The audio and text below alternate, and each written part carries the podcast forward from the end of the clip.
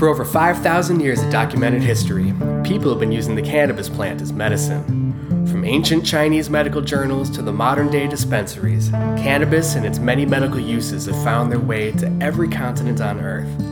Today, as the prohibition against this plant is slowly being lifted around the world and our technological capacity grows exponentially, we finally have the opportunity to discover what this plant is truly capable of. Please join me, Matthew Myro, as I speak with the remarkable innovators working at the cutting edge of these discoveries. This is the Edge of Cannabis Medicine. This episode is brought to you by MJ.com and their brand new medical platform that they're rolling out in the San Francisco Bay Area. Have you visited MJ.com? MJ.com is the most trusted information source for all things cannabis. Whether you're a medical marijuana patient looking to find the right doctor or a consumer looking for exclusive savings at your favorite dispensary, MJ.com can bring you your favorite products right to your front door. Or maybe you're just a lover of the cannabis culture looking for the best original articles, interviews, podcasts, and educational information. MJ.com is the number one place to find everything you need. Visit MJ.com today.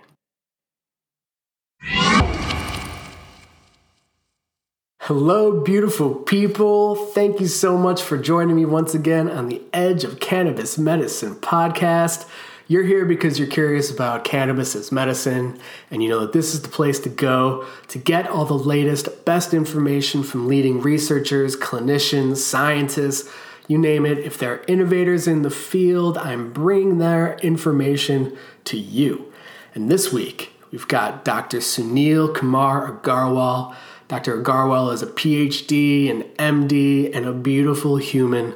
We spent a lot of time talking about spiritual health and the role that cannabis can play in that healing because it has for thousands of years.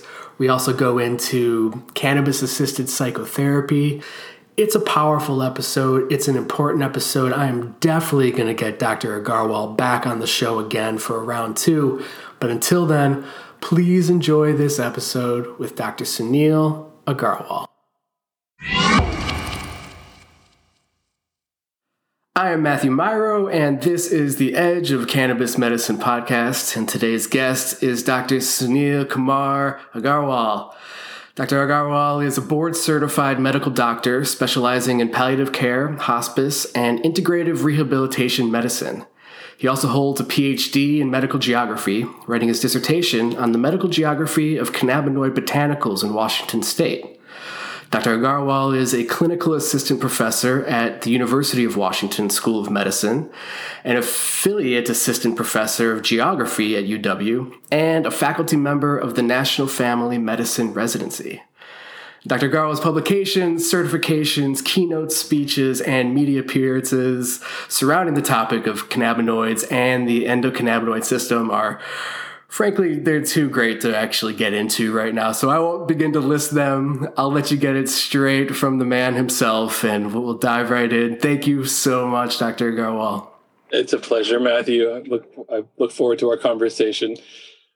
Great, great. Well, let's let's dive right in. I'm curious to how you first got involved in cannabis at all. How what drove you towards making this a focus in your career? Well, sure. Uh, I mean, I always had an interest in uh, mind body medicine. Um, I was interested in, in, meditation and yoga as in high school. Uh, also, because even earlier than that, I'm a second generation or child of Indian immigrants. And so um, I learned from my parents and books we had at home about different forms of um, meditation practice to improve um, stress, well-being, Ayurveda, and um, and so I guess I had that sort of idea in my mind that there's uh, it's important to find a way to meditate and and and you know improve improve your health. And as a student, uh, undergraduate student, uh, I was very stressed at uh, Berkeley. I was taking two majors and a minor, uh, you know, trying to do everything, and um, and of course take in this new world. And anyway, so when I tried cannabis for the first time, uh, uh, it it was really the, it was really that that got me very interested because it was it sort of helped me with that slow down the mind. And, and, I remembered back to the old books that I'd read about a state of mind of, of sort of alertness and relaxation simultaneously. And I thought this is this this herbal therapy seems to be helping helping achieve that. That's that's a pretty big deal. And uh, at the same time, I had been told the total opposite about that substance throughout my uh, education up until that point that it was not good for you and, and dangerous. And so that that contradiction uh, really piqued my interest, and I wanted to ask. I asked more questions about what's going on uh, in the mind, in the body, that's, the pharmacology, and I discovered that um, well, that science was just then discovering how it worked. Uh, you know, with the endocannabinoid signaling system in the brain, and that there was this a whole new paradigm of thinking about how chemistry uh, makes the brain go, and it was it was a different it was a time that it, I just realized this was like a total rabbit hole. There's a lot more to how cannabis is working in the body that has to do with how the body works itself, and that that uh, is how I got into it. And I started reading articles, meeting with researchers um, in the Bay Area who were working on this on cannabinoid signaling and cannabis medicine, and uh, and then when I went into school, grad school uh, I, in medical school uh, I just dove even deeper, learning more in terms of what kind of illnesses that patients face and, and how they use cannabis to help them with that. And then I decided to make it the focus of my research uh, studies. And I don't know, it's still it's still an unfold unfolding, but it all started with my own personal experience of this state of, of uh, you know of bliss and calm. And I thought that uh, that's that's the that's the plain truth about it. that's that's how most of us got involved with it in the first place, right? It's just you, you realize, oh, this isn't what Ronald Reagan told me it was. This is actually really helpful. There's so many different directions I, I want to take this, but I would like to start with cannabis assisted psychotherapy. And this is not something that I've heard anything about until beginning this conversation with you. And what is the process around this, and and how are you able to uh, take take sort of the the social engagement and medicinal aspect of cannabis as it's so commonly held and move it into this therapeutical setting? That's a good. It's a it's it's a good question, and I don't have a lot of experience with it, but um, back in the '60s and '70s, when before cannabis was placed on Schedule One, there was a um, there was a doctor, a psychiatrist uh, named uh, Dr. Herman, in, who lived in New York, and then later lived in Texas, actually. And he was doing. Uh, he, he has uh, he had written articles on the use of marijuana and psychotherapy, and he was a kind of you know inspired by the early phase of psychedelic therapy, like that was going on with um, LSD and things like that, with um, at different medical centers around the world.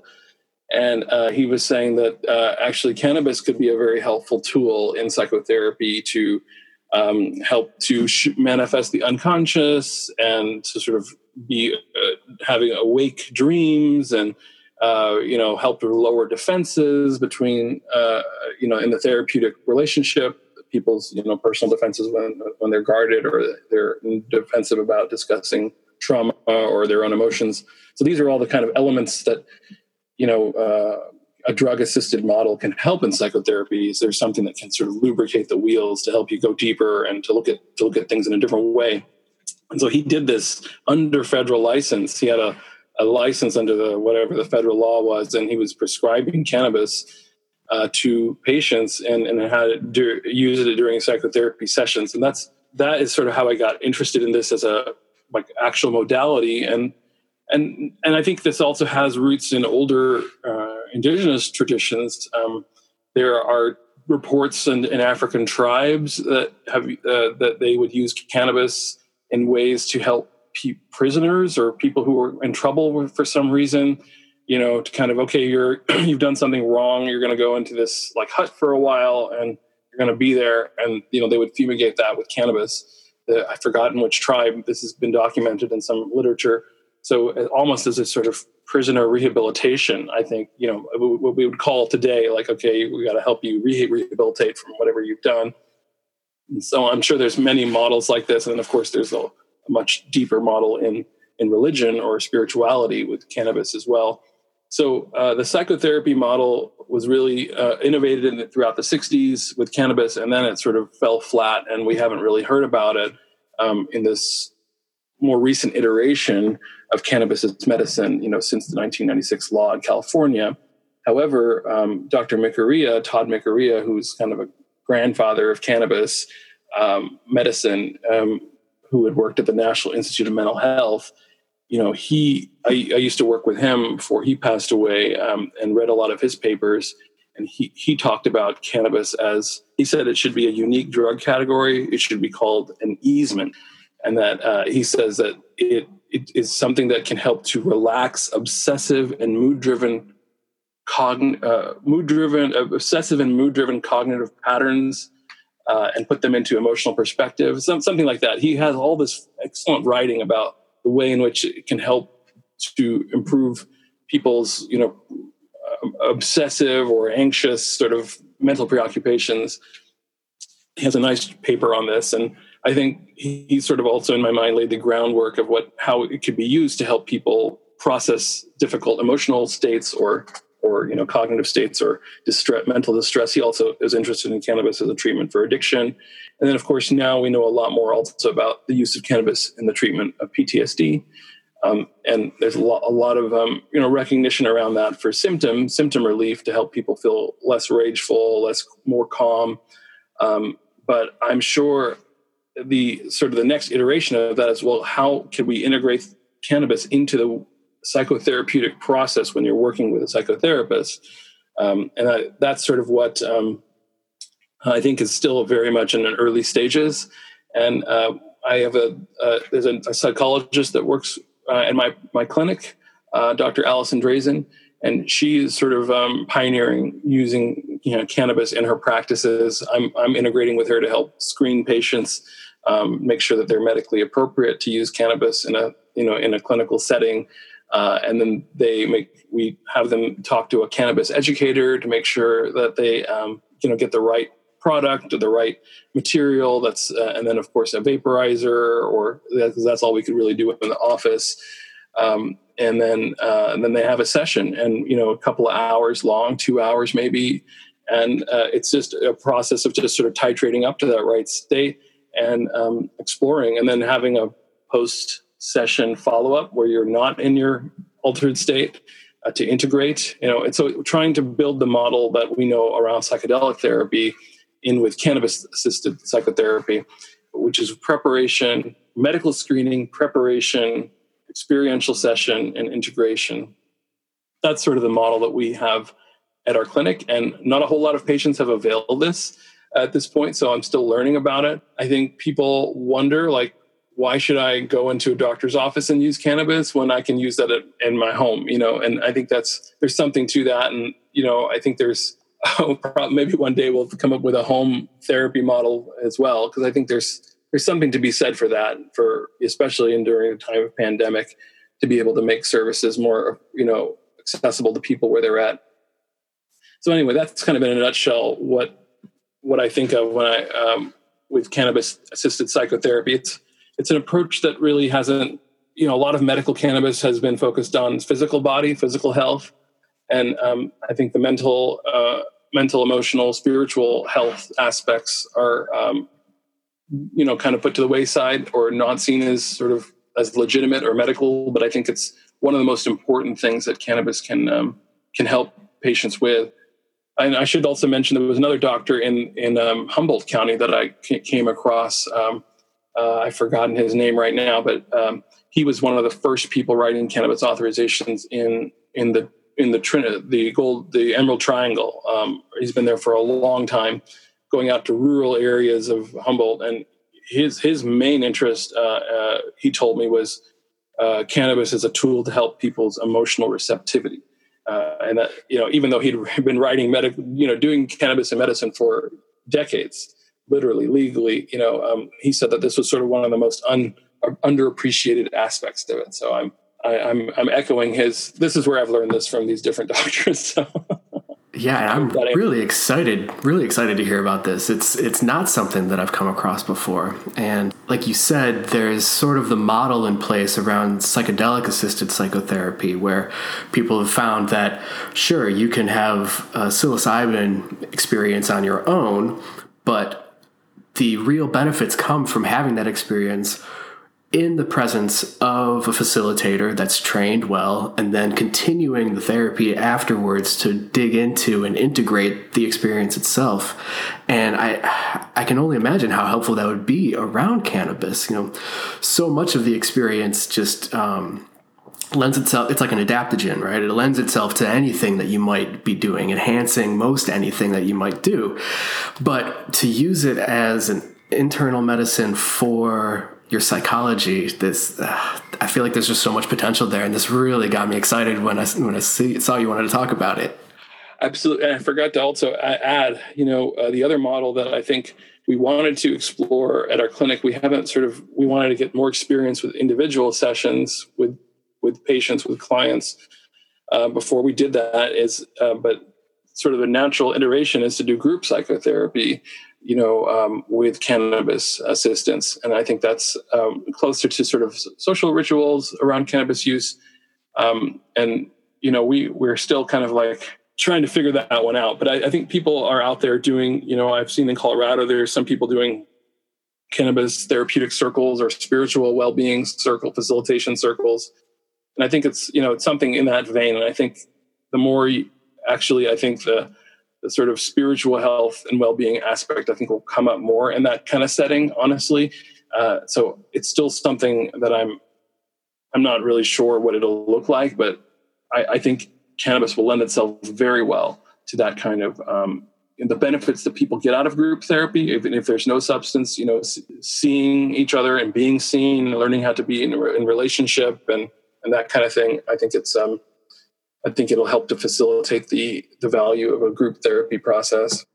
Yeah, and you had mentioned spiritual health too. I wanted to dive into that a little bit. The the spiritual references to cannabis throughout history, if you know, from Shiva in India, and even there's a lot of. Just this past week we found um, old Jewish archaeological sites where there's cannabis is an evidence of their religious practices there too. And so, I don't know, maybe if you want to go on about the spiritual aspects a bit. Yeah, sure. I mean, it, it is, um, it's just, listen, the, the spiritual aspect of health, um, has always been there. Uh, and the, like the WHO actually, you know, officially says in there and several of their documents from the 70s and 80s that, you know, you have to include spiritual. It's not health is a complete state of physical it's not just physical mental emotional uh, well-being it's also spiritual in there and that's that's sort of the official definition.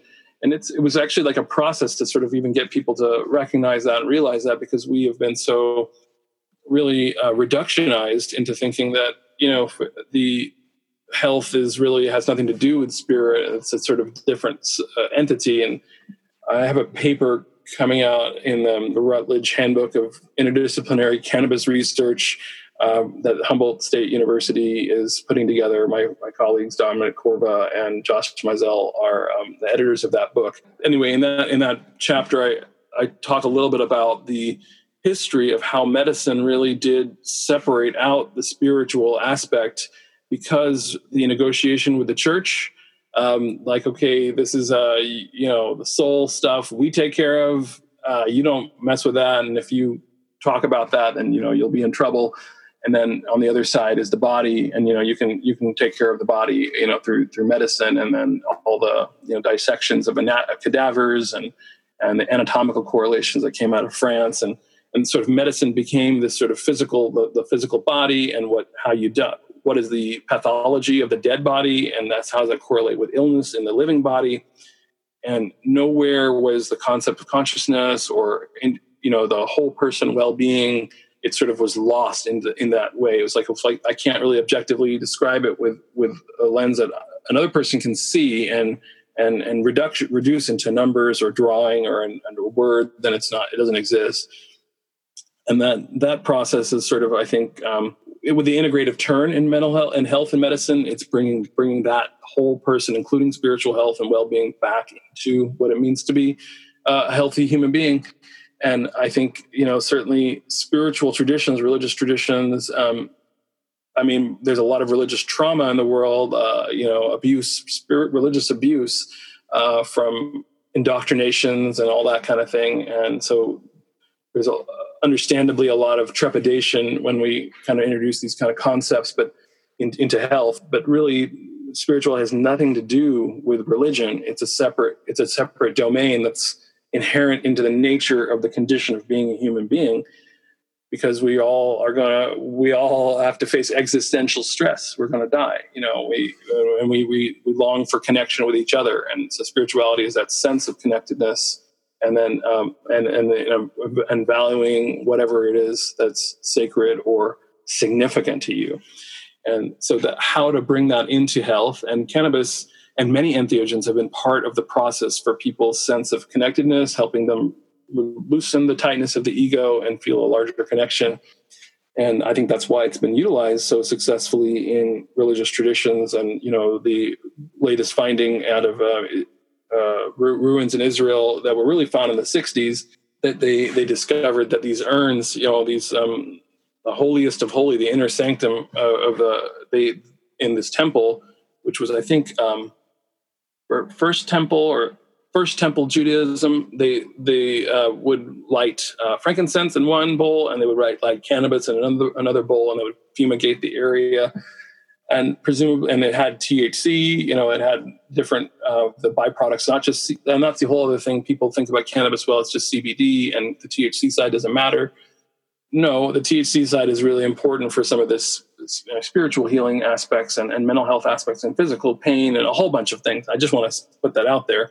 But the, the, the reason that we are sort of geared that way is because we're worried about how to deal with alterations of consciousness in this way but there's a whole spiritual well-being model that knows how to how to channel that. And that's what these religious traditions i think utilized. Unfortunately i think they were just for priestly classes and they didn't really open it up to the larger community. And i think that's um, another movement that's happening in, in spiritual uh, spirituality is to try to bring the methodologies even in, in indian religion traditions you know there's been a lot of caste system and uh, only upper class upper caste people are allowed to read religious books or do practice certain religious rituals. And you know with buddhism and other trends there's been a de- tr- desire to sort of look how can we make this more accessible to everybody? And i think medicine healthcare which is accessible supposed to be accessible to more people should be a vehicle to help people um, reconnect with the spiritual aspect of their well well-being and health. It's not a substitute for, for religious traditions or anything like that but it's it's something that can help people um, uh, heal. Anyway, I, there's a much deeper topic on that, of course, but many religious traditions have integrated cannabis, and it's now now it's been proven archaeologically that Judeo Christian tradition, which is the largest religious tradition in the world, most followers is um, also has is a you know has a cannabis entheogenic origin, or at least in its early days was incorporating cannabis. And I think um, you know, not this is not new. It's not new information. It's just it's. I think people are like more ex- available to hear it now because they see cannabis as more part of their worlds because it's because of the efforts of reformers. Uh, and I think uh, we need this as much as we need the medicalization and we need access to you know cannabis for research purposes and, and well tested cannabis. We also need cannabis as a spiritual aid, you know. And um, I'm I'm uh, excited to I don't know, like just find ways to honor that in in healing. And I think actually a lot of medical marijuana patients, when they talk about well, chronic serious illness, life threatening illness, AIDS, cancer, cannabis actually, in addition to helping with nausea, vomiting, pain, uh, I think it helps people, um, you know, existentially deal with the existential distress of living with this, the stress of living with an illness uh, and it helps to alleviate that that uh, those aspects. And that's probably part of why it's been you know so you never can separate the spiritual out of the physical. Like that was all just kind of a, a hocus pocus. It was always there. And cannabis is such an effective medicine that works on those different levels. So i think it'll help us it'll help us with all the thing understanding all the things that cannabis is doing for um, you know, for uh, cancer patients, AIDS patients, and and and then of course for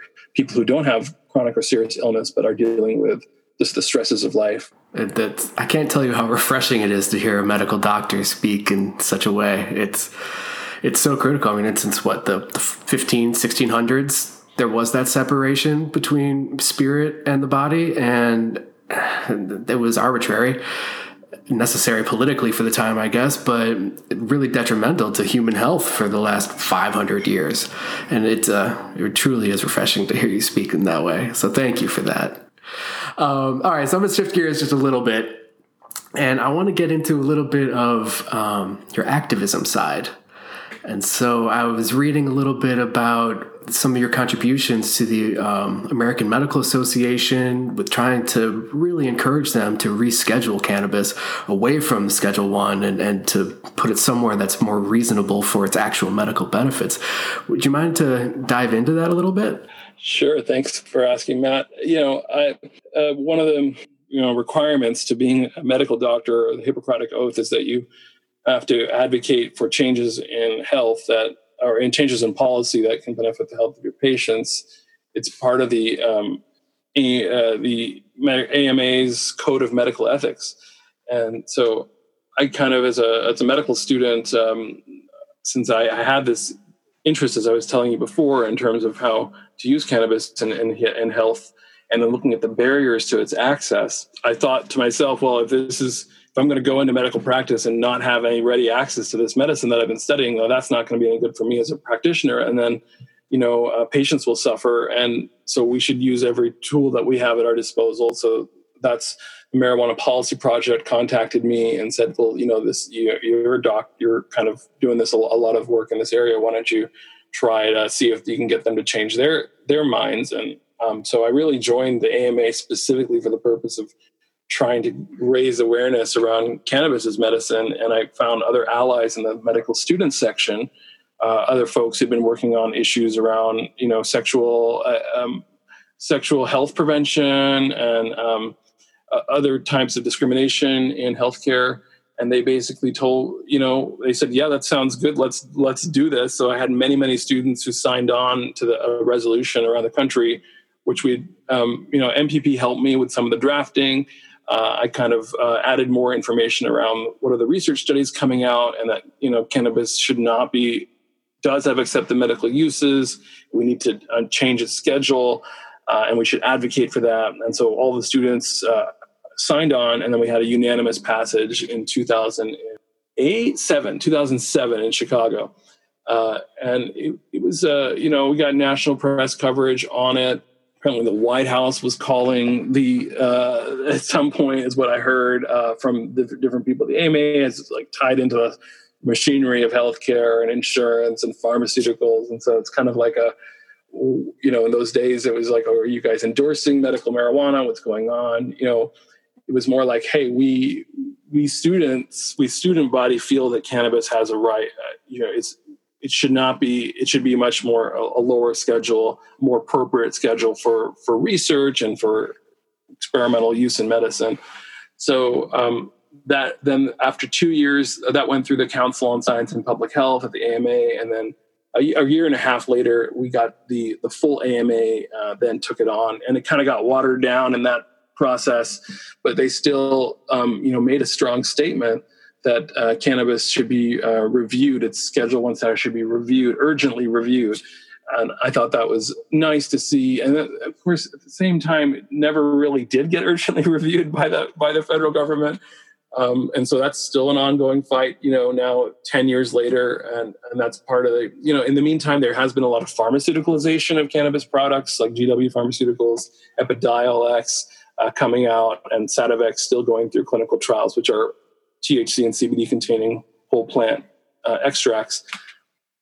So I think, you know, um, and then at the same time, there's been a lot of proliferation of state level medical cannabis programs. So people are just, we've sort of given up on some aspects of the feds that they're just sort of stuck in this much older system and then letting states sort of move along. But that's not a long term fix because many patients need federal recognition for them to be able to function in the workplace or in their housing or with their benefits from the, the government or whatever it is. and so um, it's still it's still a problem. And I'm I'm hoping that uh, you know it, somebody comes into office to correct that at the administrative level or a, a, judge or uh, it's still an issue, and I, I don't really know. Um, I, so a lot of my activism was around just normalizing cannabis as a part of a normal armamentarium in in health in, in health and med- medicine. Of course, we talked earlier about spiritual health and well being, but also as an agent, a prescribable, like recommendable herbal therapy that you know shouldn't shouldn't cause anyone any alarm just because it's cannabis or just because it's a plant. And I, have been really uh, I, I, also do that one on one with patients because it's, it's not just the professional side of you know activism. Okay, letting the public know that doctors support this, letting the Doctors Guild know that that we doctors want to see a change in law for our patients' benefit and for the benefits of science and medicine. But then you still see patients every day that have been indoctrinated into this. Well, I shouldn't use this because it's bad, right? Or I, am how how am I supposed to safely, you know, how do I deal with my religion that considers cannabis a bad thing? Or, or, or and I've seen it from many different immigrant populations and different groups. And so I've written some articles and I try to kind of talk patients through like here, here's really what it was all about, and this is the science of it, evolutionarily speaking, and and what it can do for your body and your brain I wrote an article called Cannabis Fear Deconditioning. Uh, and I think that's really, if, if I had to put a word on my activism, it's really around that, trying to help reduce the fear level, that inherent sort of knee jerk, oh boy, actually, I better, you said the word marijuana or the cannabis, I, I got to be a little bit more alert about that. And that's part of the, you mentioned Ronald Reagan, you know, things like that. So I think that's what, that's what uh, my activism has been around. And, you know, anytime I can support. Um, I, I, think the next iteration of this is is around um, cultivation rights. We don't have a lot of cultivation rights in in, um, in, in, in my state, only for medical patients, but not for everyone else. And I think uh, anytime I authorize patients for medical use, I maximize their 15 plants as the maximum amount that they can util- grow. I think everybody should have a right to grow cannabis plants, you know, safely and so uh, there's lots and lots still to do. We have made significant progress since those days of 2007 when there was really very few states and lack of recognition. And now cannabis is seen as an essential businesses during the time of a pandemic. And uh, I think it's uh, it's going the right way uh, overall. So anyway, I'm what else do you want to know about that? that that's good. That's great. I love it. I think it covers it. But I also want to be respectful of your time. I know you said that you you had to stop here. Um, should we just call it quits here? And maybe we can pick up and do a part two sometime in the next couple weeks. Yeah, that sounds great. Is there, uh, you know, I, I could take another one more question. If there's anything that you had on your list, I'm happy to um, come back again too, Matt. Yeah. Okay. Well, I mean, so I wanted to segue into because of the current state of affairs, um, race and cannabis. And and like you said, you are a second generation of an, of an immigrant working in the cannabis world, and there's a tremendous dearth of minority business owners, um, physicians, even that are working in this field. And I just wanted to get your thoughts around that. Oh wow. Okay. Yeah. Just just briefly, I think you know just to pick up on things I've said already. The idea of of fear, the fear of cannabis, the fear of deconditioning that I talked about is necessary for this to really fully um, manifest in in our in our healthcare system and in public health. We're going to have to address that fear head on. But uh, the fear itself was initially, at least in the West, uh, both in in the U.S especially in the U.S. Uh, I, there's actually different stories about what happened in Mexico in the 19th century. Um, in the actually late, sorry, late 19th century, early 20th century is sort of when cannabis prohibition and the the story around it being a dangerous thing became really pop, really out there, and it was very much tied to um, fears that people already had around being being in the same city, town, area with people of different races. Because there, there, there is an inherent kind of fear. Okay these are foreigners. They don't speak my language. They have a different skin color than i. They have maybe a different religious tradition they come from. I'm talking about mexican immigrants also south asian immigrants that were coming in the 19 early 1920 uh, 1900s and there's several articles and and you know things you can look back in the archive that shows how people's fear of undesirable black and brown bodies um, you know was was utilized as a part of the fear mechanism that cannabis was tied to.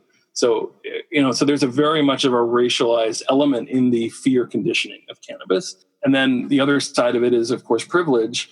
Um, you know who's which substances used by which groups were seen as normal and acceptable and which ones were seen as um, uh, dirty and dangerous. And I, I think that's um, that's kind of the cultural cultural war politics, uh, which are very much uh, shot through by race. I, I just I think um, it's just it's just sort of a, you know the disparities in arrests for cannabis laws, um, the access to uh, licenses for cultivation, for dispensing, all of that is part of the structural way in which selective laws that can be selectively enforced um, benefit the groups who are more privileged. It's just that's just the nature of the game for economic purposes, for law enforcement purposes.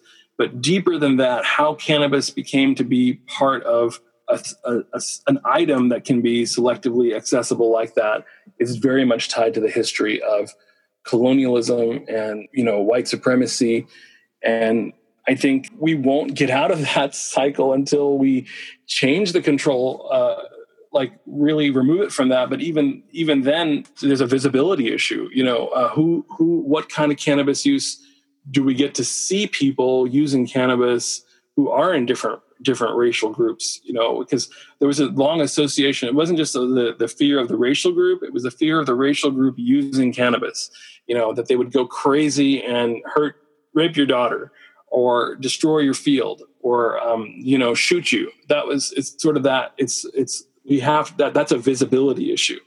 And um, i think that's very important that we find ways to you know uh, invite people invite invite people into seeing what it looks like different spaces of people using utilizing cannabis dispensing cannabis being around cannabis who are of different racial groups to help to lower that that inner threat level that i think people have around it. And anyway, and I, think it's totally a racist reason why cannabis was selected out, as I mentioned earlier. So that whole system is going through reform at the at the international level right now.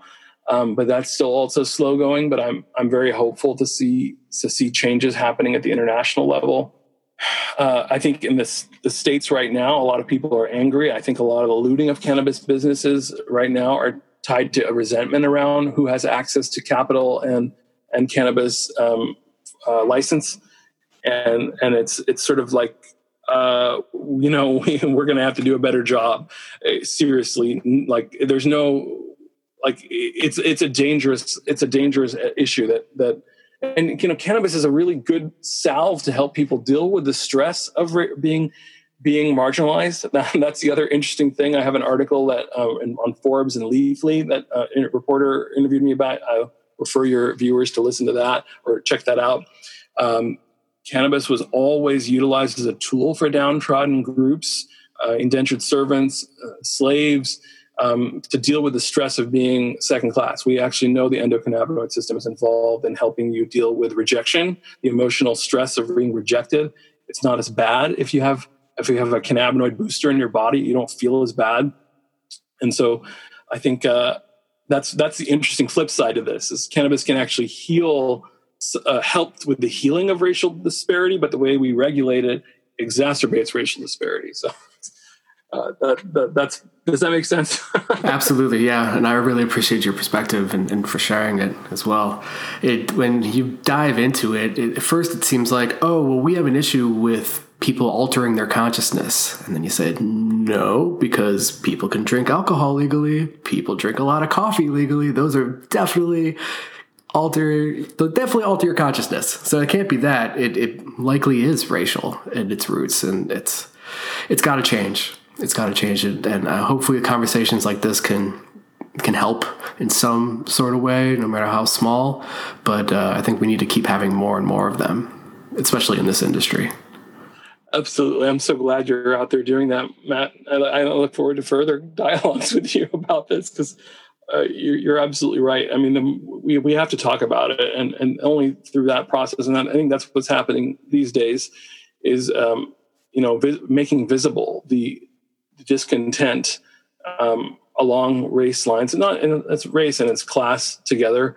You know, here I think I want to emphasize the the way in which this is a kind of a caste system. Which are the substances? Which bodies with which substances are are acceptable versus not, and that's very much a kind of a whose body is more pure. And that's very much a that is tied to the caste system. Like they got that down to a t. Like that's the whole history of caste is whose body is the most pure. And i, I, I refer your viewers to l- learn about the caste system and its ongoing problems in, in, in indian society both in the india and also in the us it turns out. We bring some of these baggages with us and that's that's and it, things will go on until they're called out yeah yeah exactly so we'll keep calling it out. Let's keep let's keep doing this, man. Absolutely. All right. Well, thank you so much for your time. Is um, would you like to share where people can find you and reach you? Um, sure. AimsInstitute.net is our uh, my clinic's website. So you can go there and, and get hooked up with um, all of our social media. Um, I also have my own Twitter account, Human Sunil. Uh, so uh, they can find me on on on, on Twitter, uh, Facebook, and then online. And I'd love to hear from folks. Um, feel free to drop us a line if we can help you. We can do remote. We do remote work as well, uh, teleeducation. I want to make sure folks know that they we're we're we're non-local, although we're we're based in Seattle, Washington. It's great, yeah, and I'll put all that into the show notes as well, so it's easily easy to find for everyone. And Doc, I mean, thank you so much for your time. I really uh, let's try to do another part two because we didn't even get a chance to dive into the endocannabinoid system and and how all that works and all the research you've done in there too, which is fascinating. So yeah. there's a there's a lot. There's a lot we could go into. for sure. Yeah, sign me up. We'll we'll do it again. Uh, all right, I'll, I'll be here.